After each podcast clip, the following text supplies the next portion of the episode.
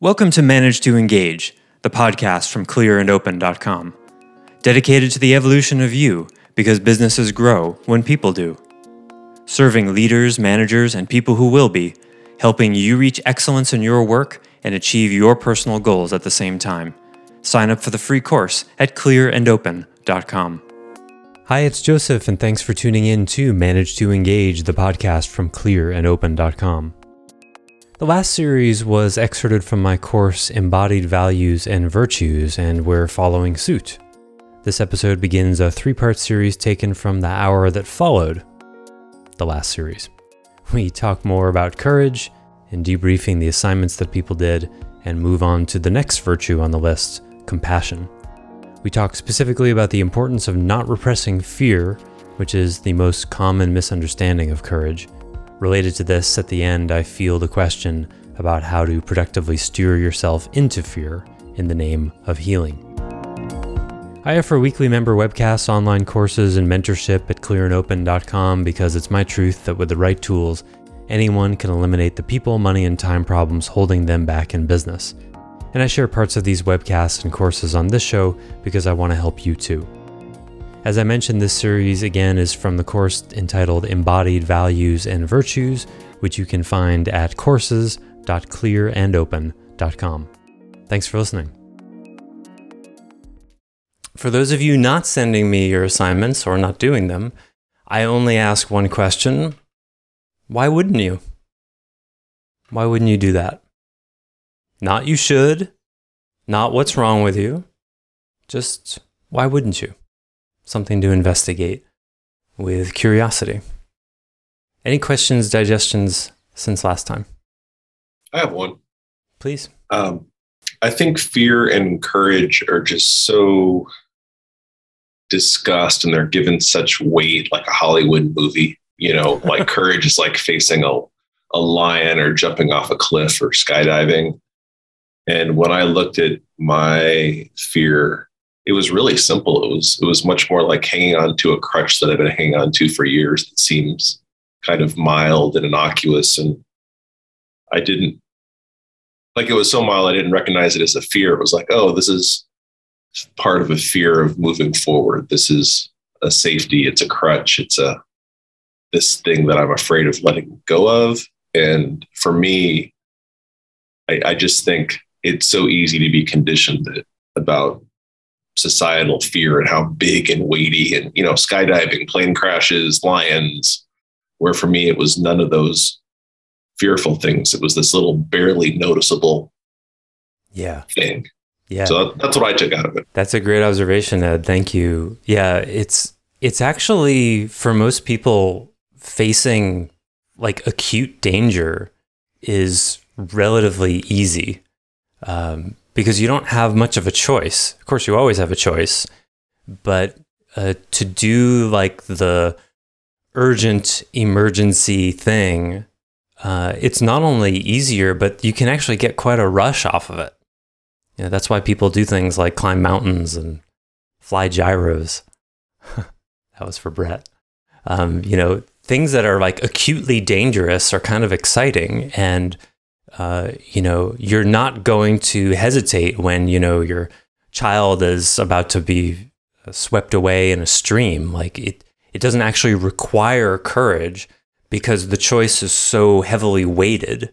But when you do have a choice, when you have the option of not doing the courageous thing and you can get away with it really easily, what happens then?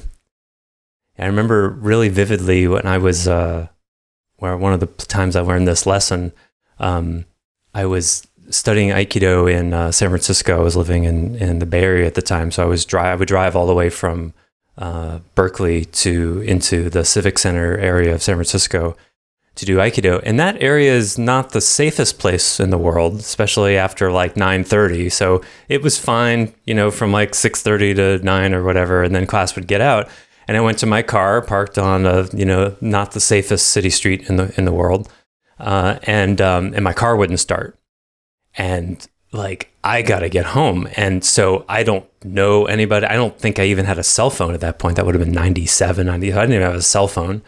I didn't have any quarters for a payphone, I was f- afraid. And so I went back to the dojo. Unfortunately, there were a couple of people still there hanging out. I said, My car won't start. And like, I don't know what to do.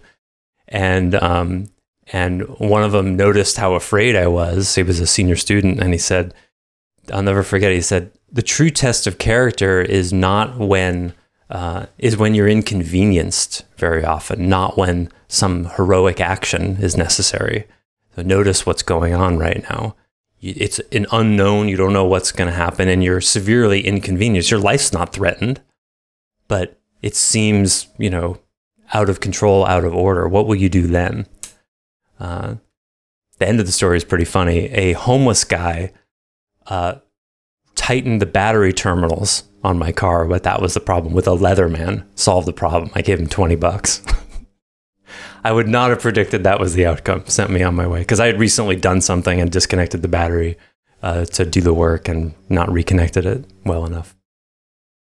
So yeah, when you're inconvenienced or when you're you have the option of choosing an inconvenience, you know, will you do the courageous thing versus the expedient thing, the easy thing? Um, those little moments, like you know, sharing with the person how you really feel uh, and risking losing the relationship or risking uh, causing some bumps in the road.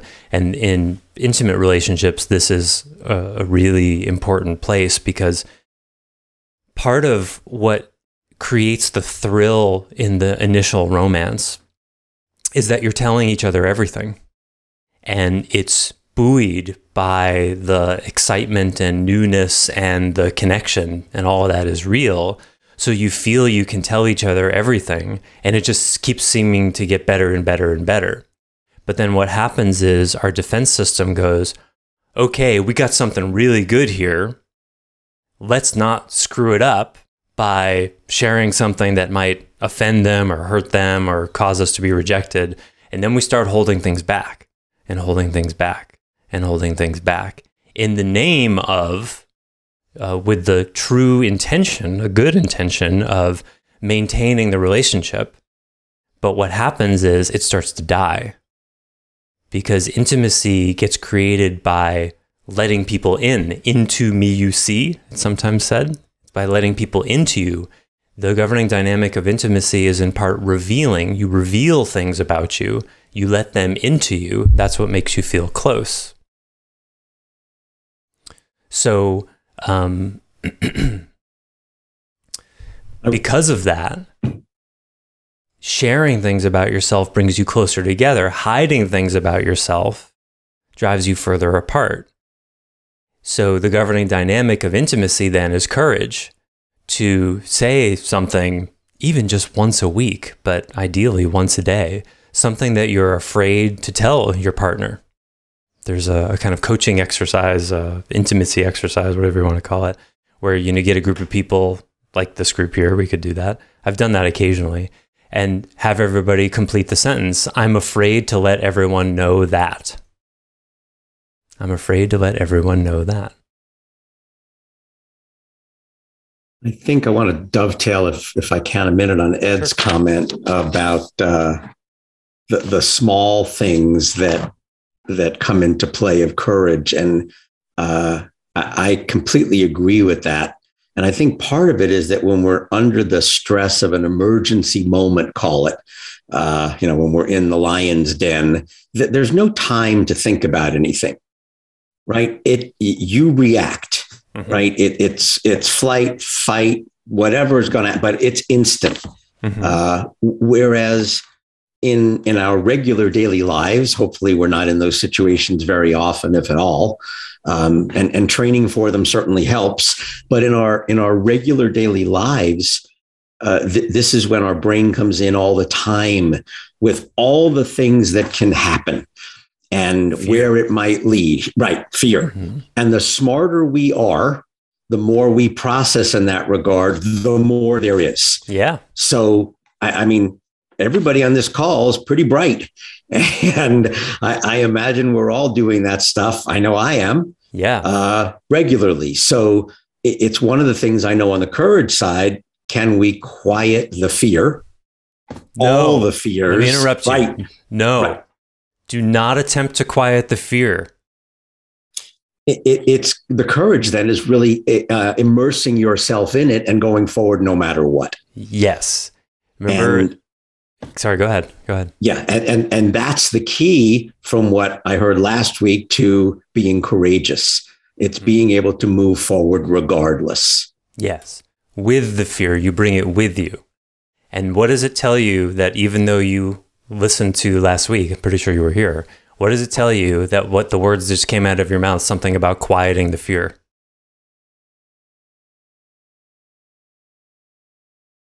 Um, it did come out of my mouth. Um, and I was here last week. Mm-hmm. Uh, is it a defense mechanism, a protection to try to push it away?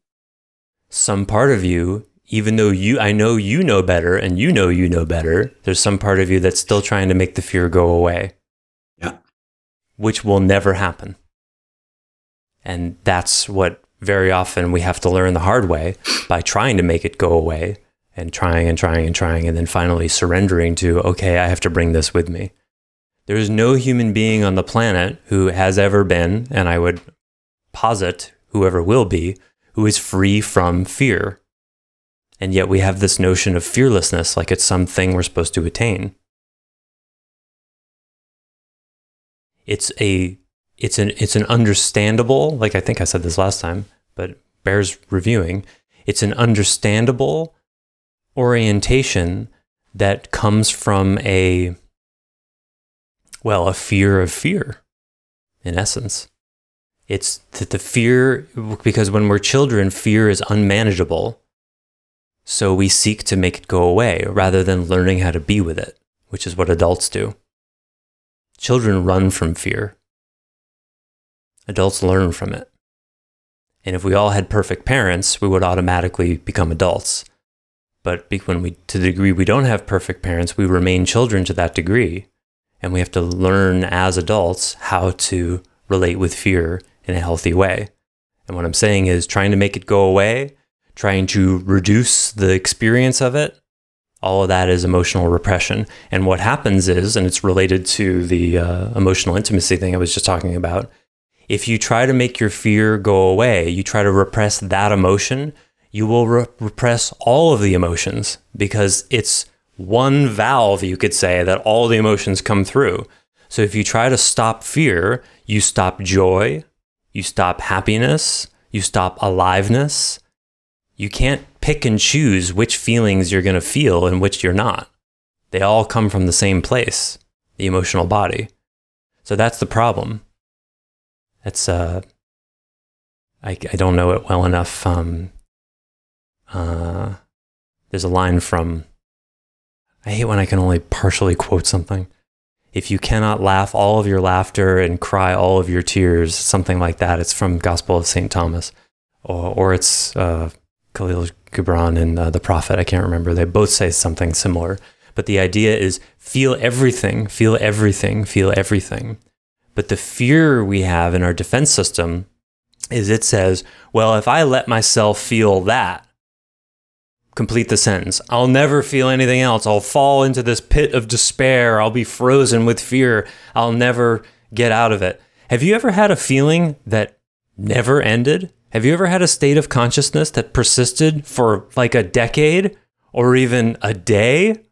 Have you ever had that? The answer is no. If it has a beginning, it has an end. So you have to not believe what the ego defenses tell you, which is, oh, you can't feel this, you'll be trapped in it forever. Nothing is forever, especially a feeling. They're some of the most ephemeral things in the world. So, what really is the fear? What is this really about? That's getting intimate with it, you see. Joseph. Hey, Joseph. Oh, I'm sorry. Go ahead, Go Monica, ahead. and then Ed. Okay. Do you have any tips on like how to immerse yourself in that fear? Because I find myself when I'm in a like feeling fear, rather than like sitting with it, I'll look to the future and be like, okay, this is over in an hour. And in an hour, I'm going to feel really good because I get that like dopamine hit when I, you know, accomplish something or conquer that fear. So I'm just not sure how to immerse myself. And I feel like look like future looking is is another way to kind of repress that feeling and not immerse myself in it. Well, here's a quote I do have memorized. It's from I believe uh, I know it's uh, Yeshua the Nazarene, also known as Jesus, be still and know. Just be still. So be still with whatever the feeling is. Stop moving your body and to some degree, stop moving your mind. And that's tricky because you can't control your thoughts, but you can kind of just settle. And whatever behaviors you know in yourself that you use to not feel something, stop them. That's called a demedication. So if you're aware that you're using something, and it can be anything, to medicate down a difficult emotion, let it go. Whether that's planning, I mean, it could be literally anything looking at goldfish, exercise, sex, television, certainly substance abuse, any kind of substance, anything that changes your state, caffeine, petting your cats, could be anything. Just look and inventory in your life what do I use to not feel? What do I use to not feel something? Because it's like I said, our defense systems are organized around the governing dynamic of they're always looking for, they're always looking to collect methodologies to not feel something. So if you want to be curious, you, the authentic you, needs to collect methodologies to make yourself feel stuff. Do the opposite. You've got to show your defenses that you want to experience your feelings more than it wants to not feel them. And given that most of how your defenses don't want to feel what you're feeling is unconscious, well, you've got your work cut out for you. Because it's only going to show you some. You're you got to really be curious to be able to see uh, how it's operating. That's something any of you you could always come to office hours and say, Joseph, what do I help me find out what I use to not feel my most deepest wounds. Oh, that'd be a fun conversation. Nobody's ever asked me that. Does that help, Monica? Yeah, it's okay. that's just hard. you know? Yeah. Oh, it's really hard. yeah. It's yeah, it's the hardest thing in the world. But it's also the most rewarding. Unfortunately, they tend to go together. Thanks for listening to Manage to Engage, the Clear and Open podcast. Join us next week when you'll be a little bit closer to who you're destined to be. Until then, know that Clear and Open is dedicated to the evolution of you because businesses grow when people do. If you're looking for more support on your journey, head over to clearandopen.com for even more tools, articles, and free resources. Thanks so much for listening. Bye for now.